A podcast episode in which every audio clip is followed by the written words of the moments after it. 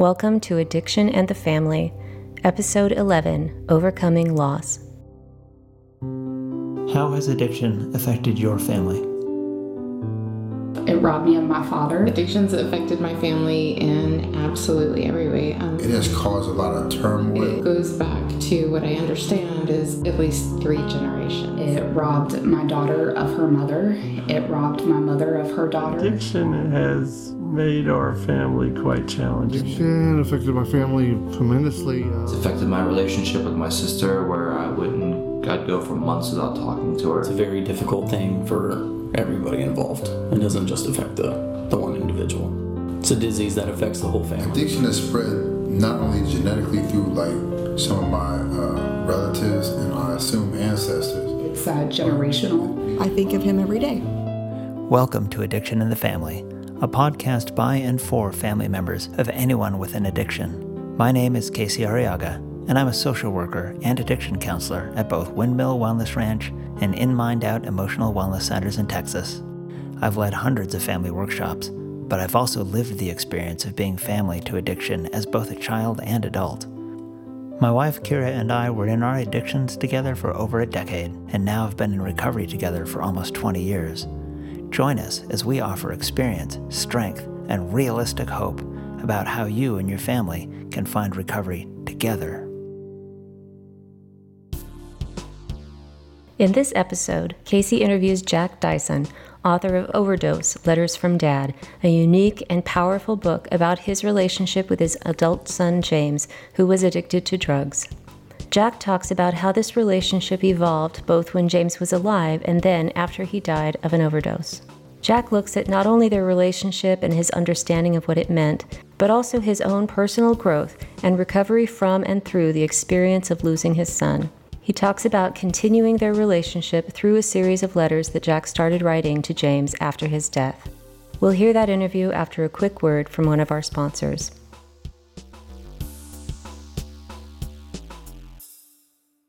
Addiction in the Family is brought to you in part by the generous support of Windmill Wellness Ranch, an innovative treatment center located in the beautiful hill country of Texas and serving clients and their families from throughout the United States. I'm Shannon Malish, CEO of Windmill Wellness Ranch. We offer the best in neurotechnology to heal the brain and the best therapy to heal the mind. Call us today at 210 762 6217.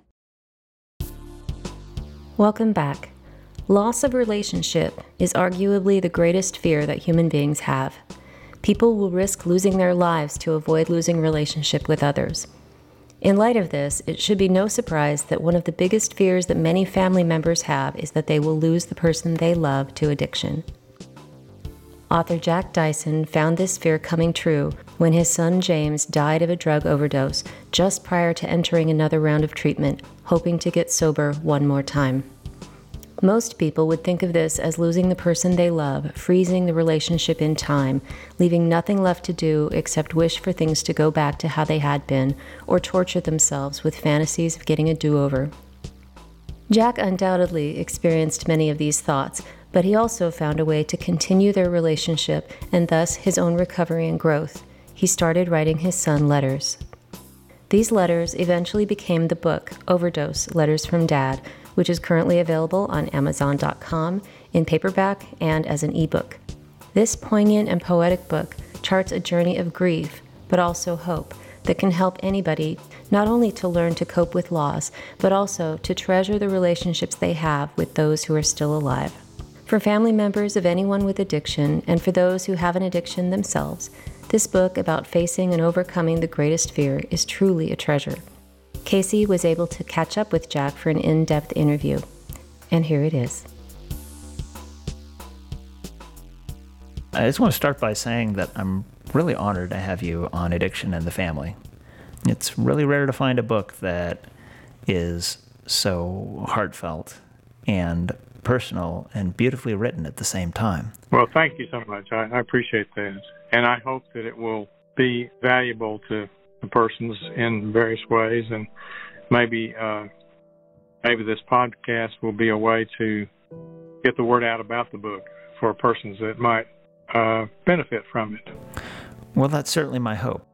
You know, if you're running a podcast or a writing a column or running a radio show. You could have an endless stream of guests and material if you just invite people who want to promote their book. But this podcast really has not been focused that way, and it's not something I was really interested in in doing in general. But my boss actually, I think, handed me overdose and said like, "Hey, someone had handed it to her, and you know, she said, I'm really busy, I don't have time. Can you read this and let me know what you think?" And I opened it up and started reading just from the introduction, the first letters, and I just felt my heart being drawn in. Um, it's, again, not just beautifully written, but just the personal nature of the story. And of course, there's a lot that's in the book and there's a lot that's not in the book. So, can you talk a little bit about your relationship with your son, James, and your journey as a parent? Sure, I'd be glad to do that. It was, you know, when I say a reasonably long journey, he lived until age 34 not as long a journey as I would like for it to have been. Uh, the first years were just a delight, uh, as that's what I remember them as. That uh, you know we had this lively, interesting uh, young life that came into our life. Just you know enjoyed him, and I think he enjoyed us, and and I think it was uh, was a good time for all of us. It was, of course, it's always an adjustment for have a kid and learn how to be a parent and all that. But it was all a, a very positive uh, experience in those first years. Uh, a turning point, I guess, was that his uh, mother and I divorced when he was about age five, I think. Well, she we separated then, I guess, divorced a little later, and that was hard for him. Uh, he moved with me for me to become a single parent, and that came just at the time that I had finished my PhD and moved to uh, Arkansas, Arkansas State University. So for some period of years there, not too long, uh, I was a single parent, and we just continued to have a good relationship with each other. We had a lot of fun with each other. An example was uh, in those years, I remember we used to like to to go skating. He was a good skater. I was not such a good skater, but but we had fun doing that. Also, uh, I remember in those very early years when he was just a little tyke, I had an old bicycle and I put a seat on the back of it and could strap him in that and we would go for bicycle rides and he just loved it you know he just loved it and we took walks with each other so that part of our relationship you know just meant a lot to me in terms of loving him and him loving me and so forth a little later he moved back to his mother's home and lived with his mother's stepfather and, and his younger sister and uh, somewhere along the way, after a few years, he's he was pretty young. I don't remember exactly what the age was, but he started experimenting with uh, substances, drugs, and alcohol. And uh, his life became troubled at that point. They weren't quite sure what to do, and I wasn't sure what to do. Of course, I was not living there, but the trouble became deep enough that they asked me to consider taking him back and being a single parent to him. And I said, "Well, sure. You know, I I just felt like that was going to be a very easy thing uh, because we had such a good relationship. Well, it turned out to not be easy at all. It was a very, very hard, difficult, challenging time for both of us, and uh, he began to display, I guess, what you might call a distorted thinking. And uh, our relationship, I still loved him a lot, and he loved me, but it became much harder to like him, I guess I'd say. Uh, there was a lot of issues of trust. I think trust is a very important thing for a good relationship, and the trust had kind of flown out the window, and it got very, very difficult. I guess an example of the difficulty of trust was that uh, at some point I uh, wouldn't go to sleep until I had my billfold and my car keys and other important things like that under my pillow uh, for fear that he would, you know, take the car out for a spin, and who knows what would happen. And that and that did happen at times. So it became a very, very, very difficult time uh, for me. He entered treatment, I guess, the first time during that period that he was with me, and uh, of course, I had really high hopes that he was going to go to treatment. Everything was going to be fine after that, and, and that didn't work out that way. But um, that continued on for many years. Then, with his mom and and stepfather and uh, sister, and uh, he went into a long term kind of treatment, and it seemed to be working well. But anyway, after that, he uh, he just would go to treatment, and then usually not too long after that would relapse, and uh, just had had a very troubled life, I guess I'd say. And it was sad to see that. And uh, he went to the army for a while and did pretty well with that, but had to leave the army because of a uh, physical injury. I think he was using the whole time that he was in the army, which is not the easiest thing to do, but he did it. And uh, he got married and had a child, then just continued to cycle back into addiction, drugs and alcohol, mostly drugs at that point, I think, and uh, would periodically get into some kind of treatment and uh, just had had a life that was on thin ice, I guess I would say. It was hard for me, hard for him, hard for all of us in that circle. And then at one point, he came to me briefly, and we decided that we would see if we could get him back into the VA and get some treatment there. And that was very helpful. I mean, he was very open to it at that time, and he underwent a lot of change. And uh, I, I was living in California. This place was in Arizona, so I drove out several times to see him in Arizona, and and he really was cleaning up. Oh my gosh, uh, you know, clean and sober, and could have a good conversation with him, and things looked like they were moving in a very good direction. That lasted about a year, and then he had some trouble in the place that he was working and just got in over his head and decided to quit that job and left and went to another city in Arizona and uh, faced, well, I guess what you face, uh, and uh, relapsed. I know that was extremely hard for him because he thought at that point his life was on a very different track, and it had been on a very different track. But he moved back to the to the original place, VA center, and they weren't too sure about even taking him in, and then he was going to another place, and in that period of time, he not only relapsed but uh, died of a heroin overdose.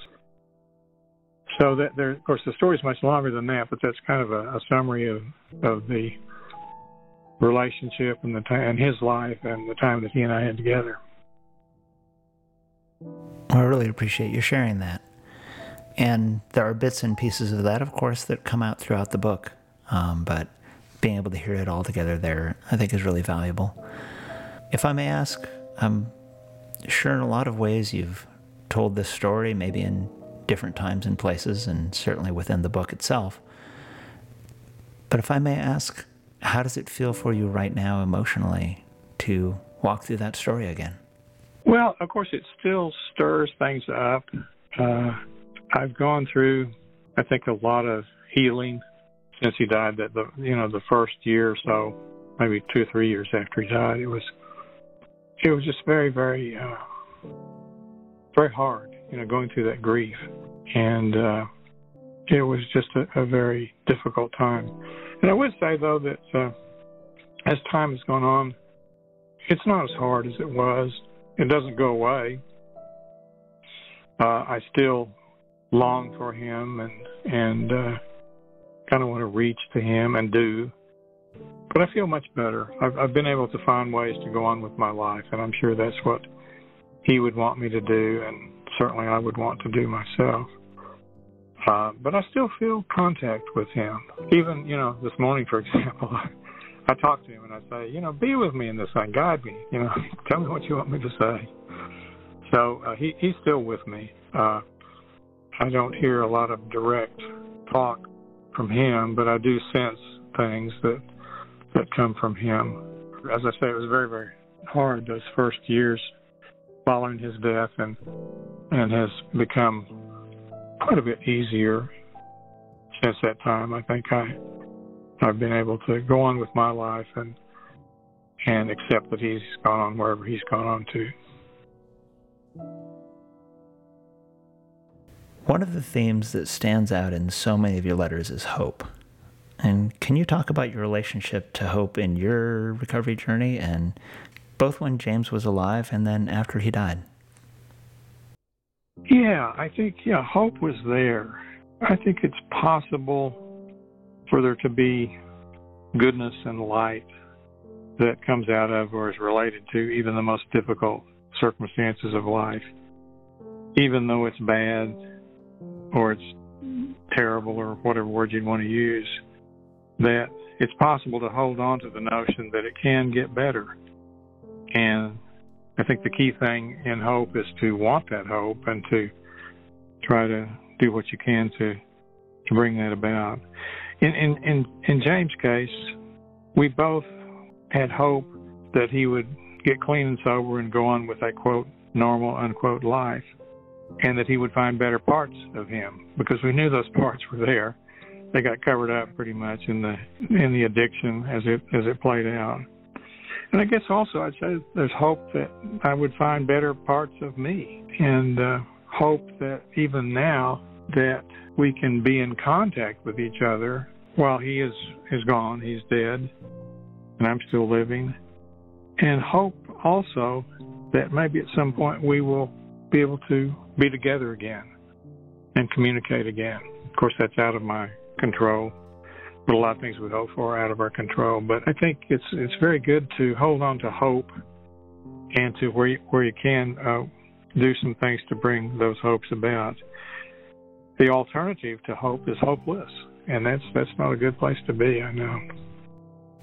You describe your own journey of recovery throughout the book and how important it is to you. What would you say to family members who may be listening to this and who may be considering whether or not they need recovery themselves? Yeah, that, that's a good question. I think uh, in the early times, I uh, didn't really feel like I needed any recovery. And I, I think as, as time went on, I came to realize that while there was brokenness in him, there was also brokenness in me, that I had a choice the way I thought of it sometimes is that either I could go down the drain with James or I could go on with life and uh, have a decent life myself in spite of what was going on with him. I think crucial to my coming to have greater awareness of the possibility of recovery and getting into recovery itself, I founded the 12 step group and uh, in that I I guess first of all I found that there were other people experiencing the same thing I did. There was probably periods of a year or more, I don't know how long, a long time, that I thought I was the only one who was experiencing that kind of difficulty. It took me a while to get there, but when I got there, I found that there were people experiencing very much the same thing that I was, and that we could help each other. So that was that was that opened doors for all kinds of recovery for me uh, to learn ways in which I could constructively deal with James in his struggle, and also how I could take care of myself. I guess I guess I also found that there were parts of me which had been diminished. The part of my, my relationship with him that dealt with uh, with addiction that I longed for, hoped for healing, and uh, I found the 12 steps to be a very very fine way of approaching that, and had some wonderful people to work with. So that was a very important part of my recovery. Clearly, uh, I uh, needed my own recovery, my own growth, my own healing, and that's still in process. Beautiful. You talk about self forgiveness in your letters.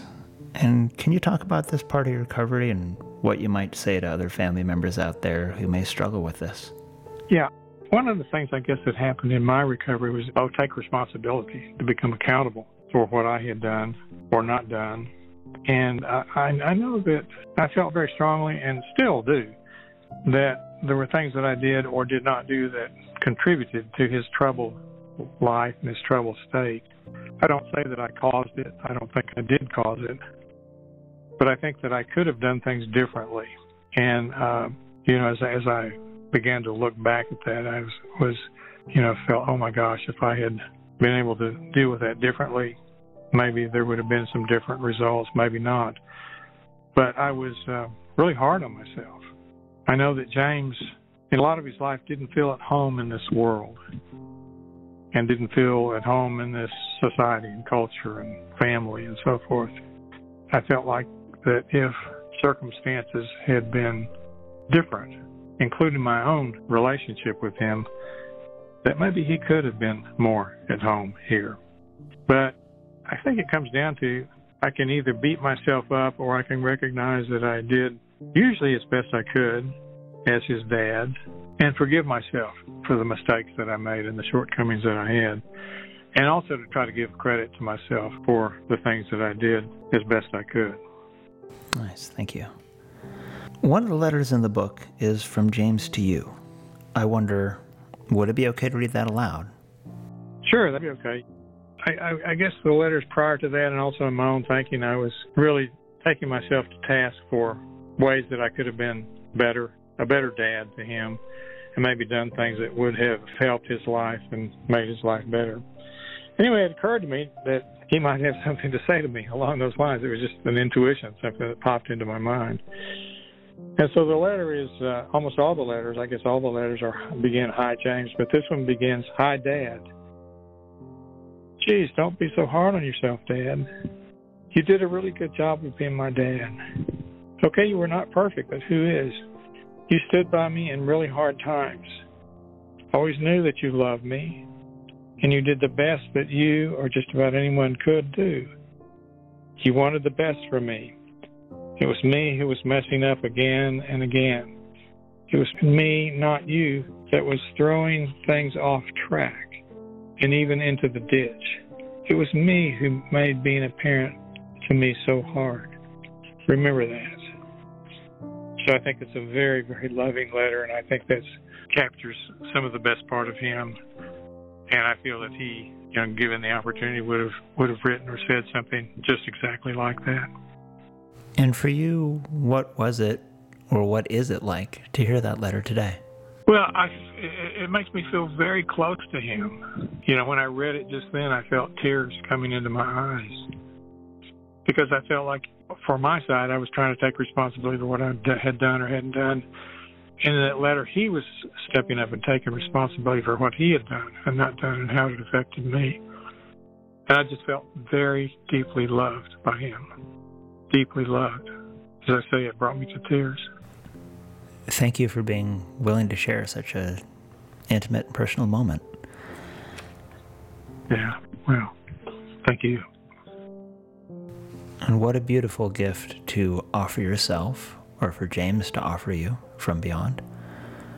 Yeah, a time when so many people would naturally question themselves, and it's such a normal thing to say, What could I have done differently? Maybe if I'd gone left instead of right, or you know, looked up instead of down, all the questions that anybody asks themselves, to be able to offer this sort of thing instead. Yeah, it, it's it's a real gift. It's it's a gift from him, and it just feels so honest and so genuine from him.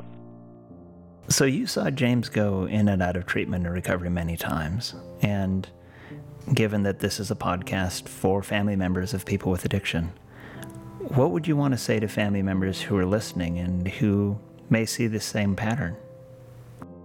I think I mentioned before that the first time he went to treatment, I had a pretty naive view of it, I thought that he would go that two weeks or three weeks or whatever it was, and that he'd be all fixed and that we'd have that all behind us.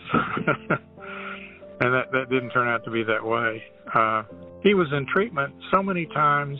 I don't think we can even give an accurate count of how many times he was in treatment. But I think what I'd say to others who are facing that is that the fact that treatment becomes available again and again, and particularly that persons like James are interested in going into treatment again and again, is really a good thing, uh, really a wonderful thing. I'm I'm so grateful that we had all of the opportunities for him to go to treatment and that he had all those opportunities. Some of them we, we paid for, uh, and, and others we did not. Others became available, as I said, some were through the VA. He got some wonderful help.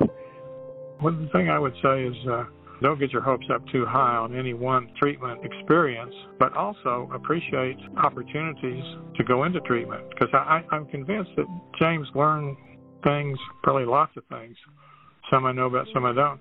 Every time he went into treatment, and uh, it became a deepened experience for him. The deepest one was uh, the last year of his life. and it was a VA experience, but it was also supplemented by other groups that he was was was in at the same time. I think it's just extraordinary that treatment exists.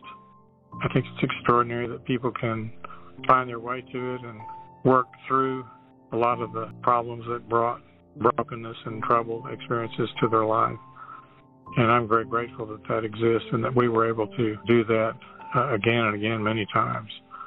And I'm grateful that James wanted to do that. I think there may have been a few times that uh, he went into treatment because he didn't have any place else to go. But I think for the most part, he really had a deep longing to, uh, to undergo some healing and some growth and to get on a different life track. Well, thank you. We'll hear more of Casey's interview with Jack after a brief word from one of our sponsors. Addiction and the Family is made possible in part by you, our listeners, through the power of Patreon. If you want to help support this podcast, simply drop by our support page at patreon.com slash addiction and the family, or alternatively, go to patreon.com, that's P-A-T-R-E-O-N, and search for Addiction and the Family. Any level of support helps us carry the message, and official patrons get sneak peek excerpts from my book in progress, Realistic Hope The Family Survival Guide for Facing Alcoholism and Other Addictions. Visit our page on Patreon for details. Welcome back. Now let's hear the conclusion of Casey's interview with Jack Dyson. You've got these beautiful letters that all start with Dear James, and you've got the one that starts with Dear Dad. But I'm going to ask if you can just improvise one really quickly that says, Dear Jack, that you're writing to your younger self when James is going into his first treatment center. What would you say in that letter? Hmm. I guess, you know, just kind of very quickly off the top of my head, I'd say, Dear Jack, I know you've, I know this has been a very difficult time in your life, maybe the most difficult time. I'm so glad that you've been able to find an opportunity for placement for James in a treatment center and that he's willing to do that. And, and I hope very much that it will be helpful for him, for him to move from brokenness to wholeness, and that it also would be helpful for you. You know, and of course, in, in writing as the younger Jack, I didn't really see that I needed anything at that time, but but they uh, not only helped James, but they also made opportunities for me as part of the treatment process to come and and I think I went to well I know I went to my first meeting through them. I also had sessions in which they were working to do things that would be helpful for me, not only in the sense of how to relate to James and how to go from here on, but also uh, open the door for me to begin thinking about taking care of myself in ways that I had not before. I really appreciate you sharing about your experience at that treatment center and engaging with their family program. So, I want to touch on something. You display a depth of compassion that few people find for people with addiction.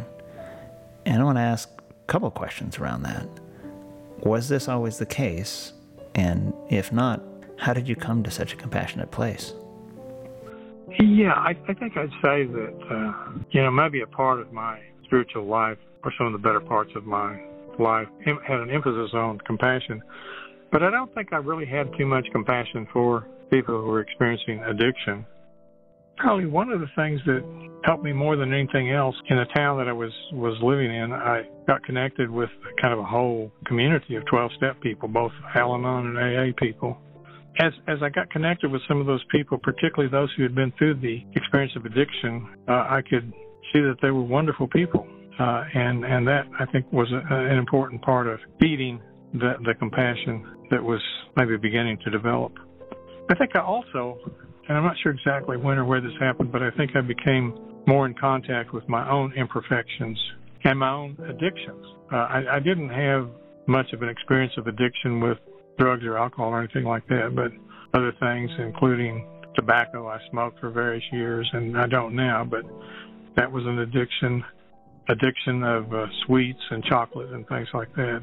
And I guess there are probably other addictions as well. But anyway, as I came to recognize my own imperfections, I, I became open to recognizing my path and the pain and suffering that was involved in that, and also for other persons who had been through that as well.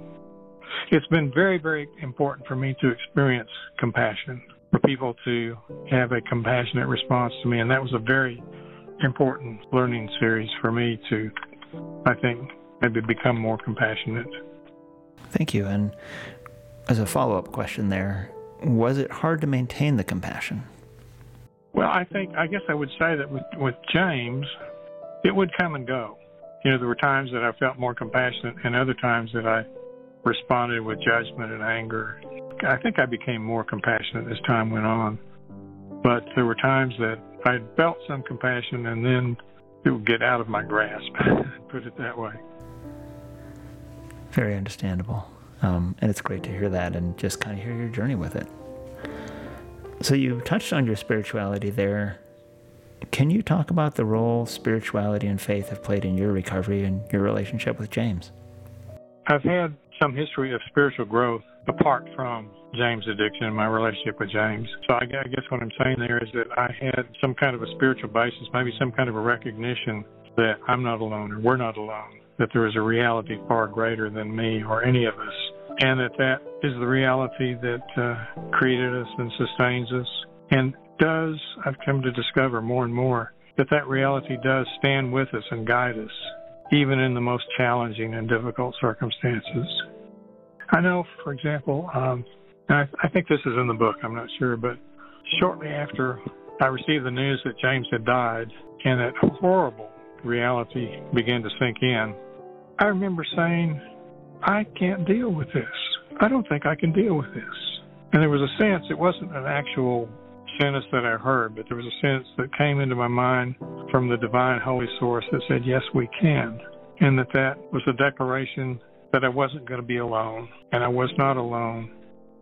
I sensed when James died, this was just kind of an image that came into mind, was that he fell into the arms uh, into the arms of a loving God, and that was a comfort for for me to sense that. And then, but I also sensed that the same God held me up then and still holds me up now. One of the things I guess I'd say about the uh, that was an important part of the faith journey with James and me was that in that last year of his life he had a spiritual awakening, which seemed and I'm convinced was very genuine, and we were able to talk about that. We never had been able to talk about that, anything like that before. But also, I remember that there was a time or two that he and I shared a, uh, a motel room or hotel room. I remember that when he would first wake up, he would get on his knees and say a morning prayer silently. And that was so impressive to me. And I was so glad that he had, had had that kind of uh, spiritual growth at that part of his life. Fortunately, he spent time with not only the AA group, but there was a group of people who were, they were like a religious group, and they had kind of combined recovery and 12 steps with the religious language. And he had some very good connections with some of those people, and it made a huge difference in his life. So I think faith is just a really, really important part of the whole thing. Thank you. And I'm reminded of something you're talking about your relationship with James and being able to share that faith and spirituality towards the end. And I have a lot of family members within family workshops and in other contexts of family work around addiction who talk about or motivate themselves with just the mad scramble to try and control their loved one's recovery journey out of fear that they could die. And one of the things I, I came to realize and have tried to transmit to people is that we have no control over life and death, but we do have some control over the quality of our relationships while we're still alive together. And it seems like you and James found something in there, not knowing his life would end when it did, but finding a way to really enjoy or deepen the relationship you had while you were still both alive.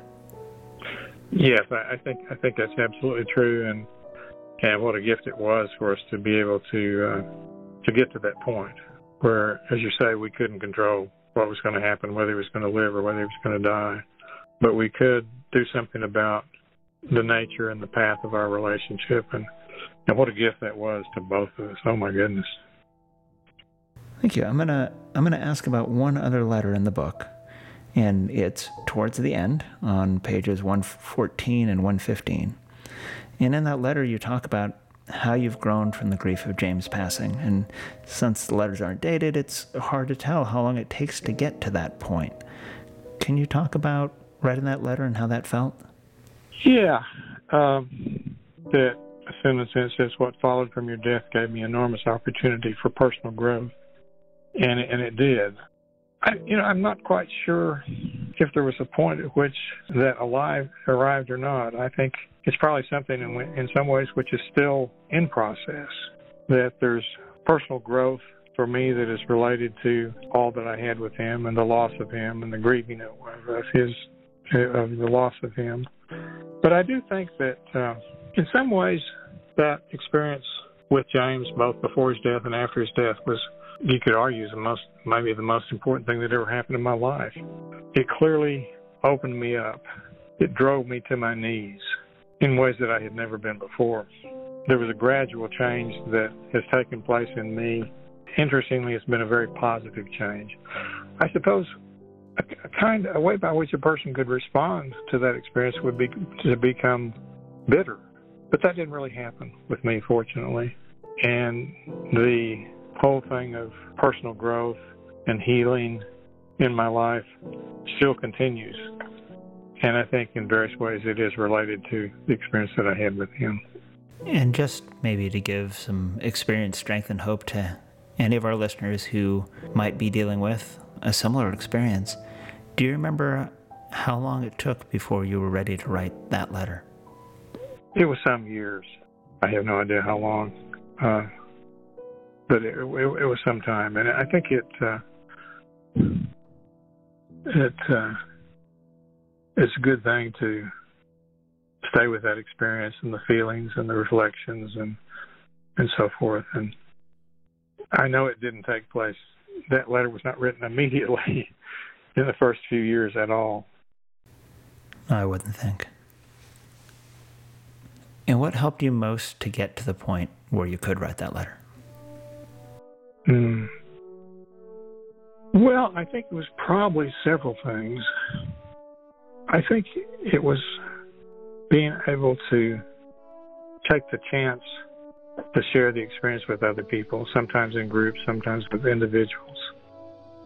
And I think just to, uh, you know, to be very honest about it, you know, to be able to put it out there on the table and look at it and to recognize that maybe not only in this instance, but maybe as a, as a generalization in life, that hard times and extreme challenges and even suffering may be some of the very things that can open us up to growth and healing. I think that certainly was true in in my case, not only with James, but maybe with other things as well. That is really beautiful. It's been an enormous pleasure and honor to be able to do this interview with you. Before we wrap up, is there anything else that you would want to say to our listeners? And is there anything you'd want to say to James if he's listening to this?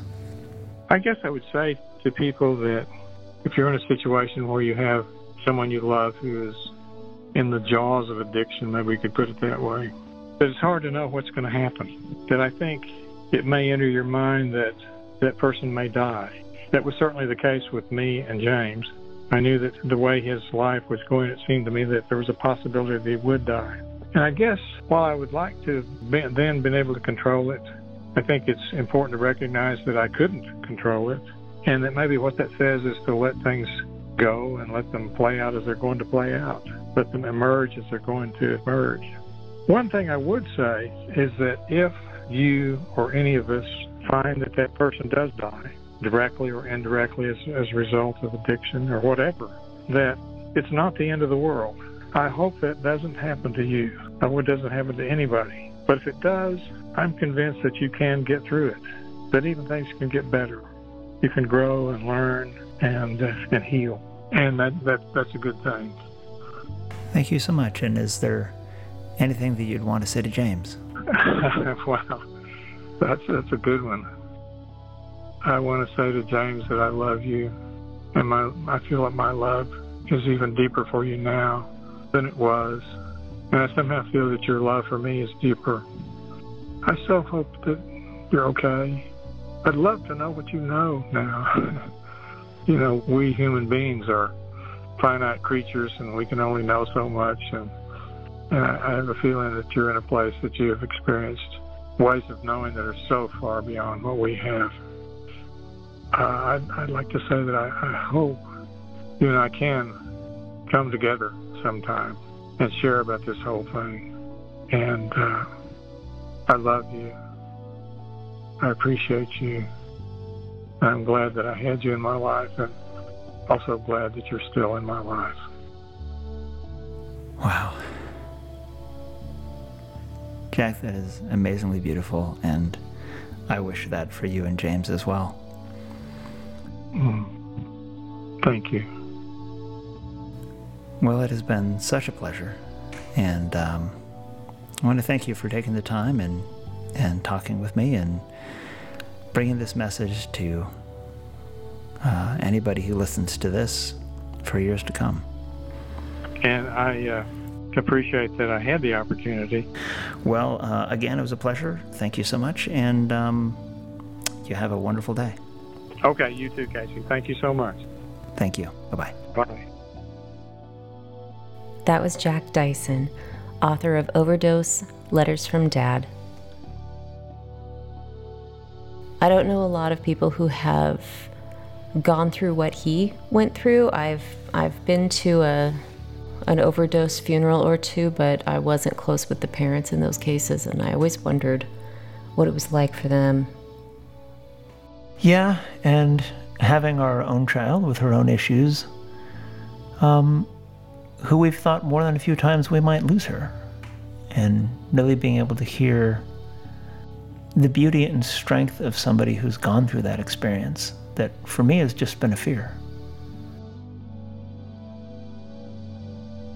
I found that a lot of it was that Jack's continued connection with his son. While he was still alive, there was the continued connection of loving your son right where he is. And then after he had passed away, there was the continued connection of the letter writing and keeping it alive, keeping him alive really in in that way.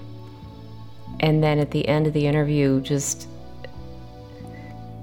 hearing Jack's belief system and you know somebody that really lives their beliefs. That was beautiful. It really was and it was a testament to the power of recovery not just for the person with addiction but the power and I'm going to say the importance of recovery for everyone in the family. Well, I'll be hugging my kid a little tighter tonight, I think. Me too.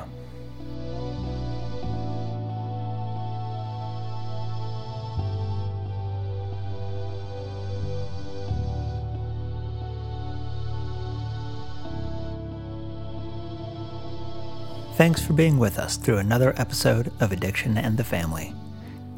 As they say in many recovery meetings, take what you liked and leave the rest. Go out and explore the possibilities for recovery in your life and give your loved ones the space and dignity to make their own choices. If you liked this podcast, please subscribe. It means a lot to us. If you know anyone else who could use what we have to offer, please tell them about Addiction in the Family. If you have comments about this podcast, have a question you'd like to answer it on the show, or want to contribute your voice, or just want to say hi, you can write to us at addictioninthefamily at gmail.com. We're also happy to be your friend on Facebook, and we can be found tweeting on Twitter.